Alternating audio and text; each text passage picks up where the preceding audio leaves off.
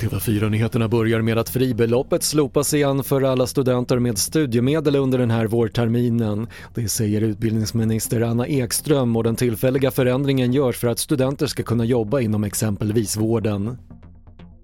WHO varnar för att över hälften av alla europeer snart kan vara smittade av omikronvarianten. Så här säger Världshälsoorganisationens Europachef Hans Kluge. At this rate, the Institute for Health Metrics and Evaluation forecasts that more than 50% of the population in the region will be infected with Omicron in the next 6 to 8 weeks.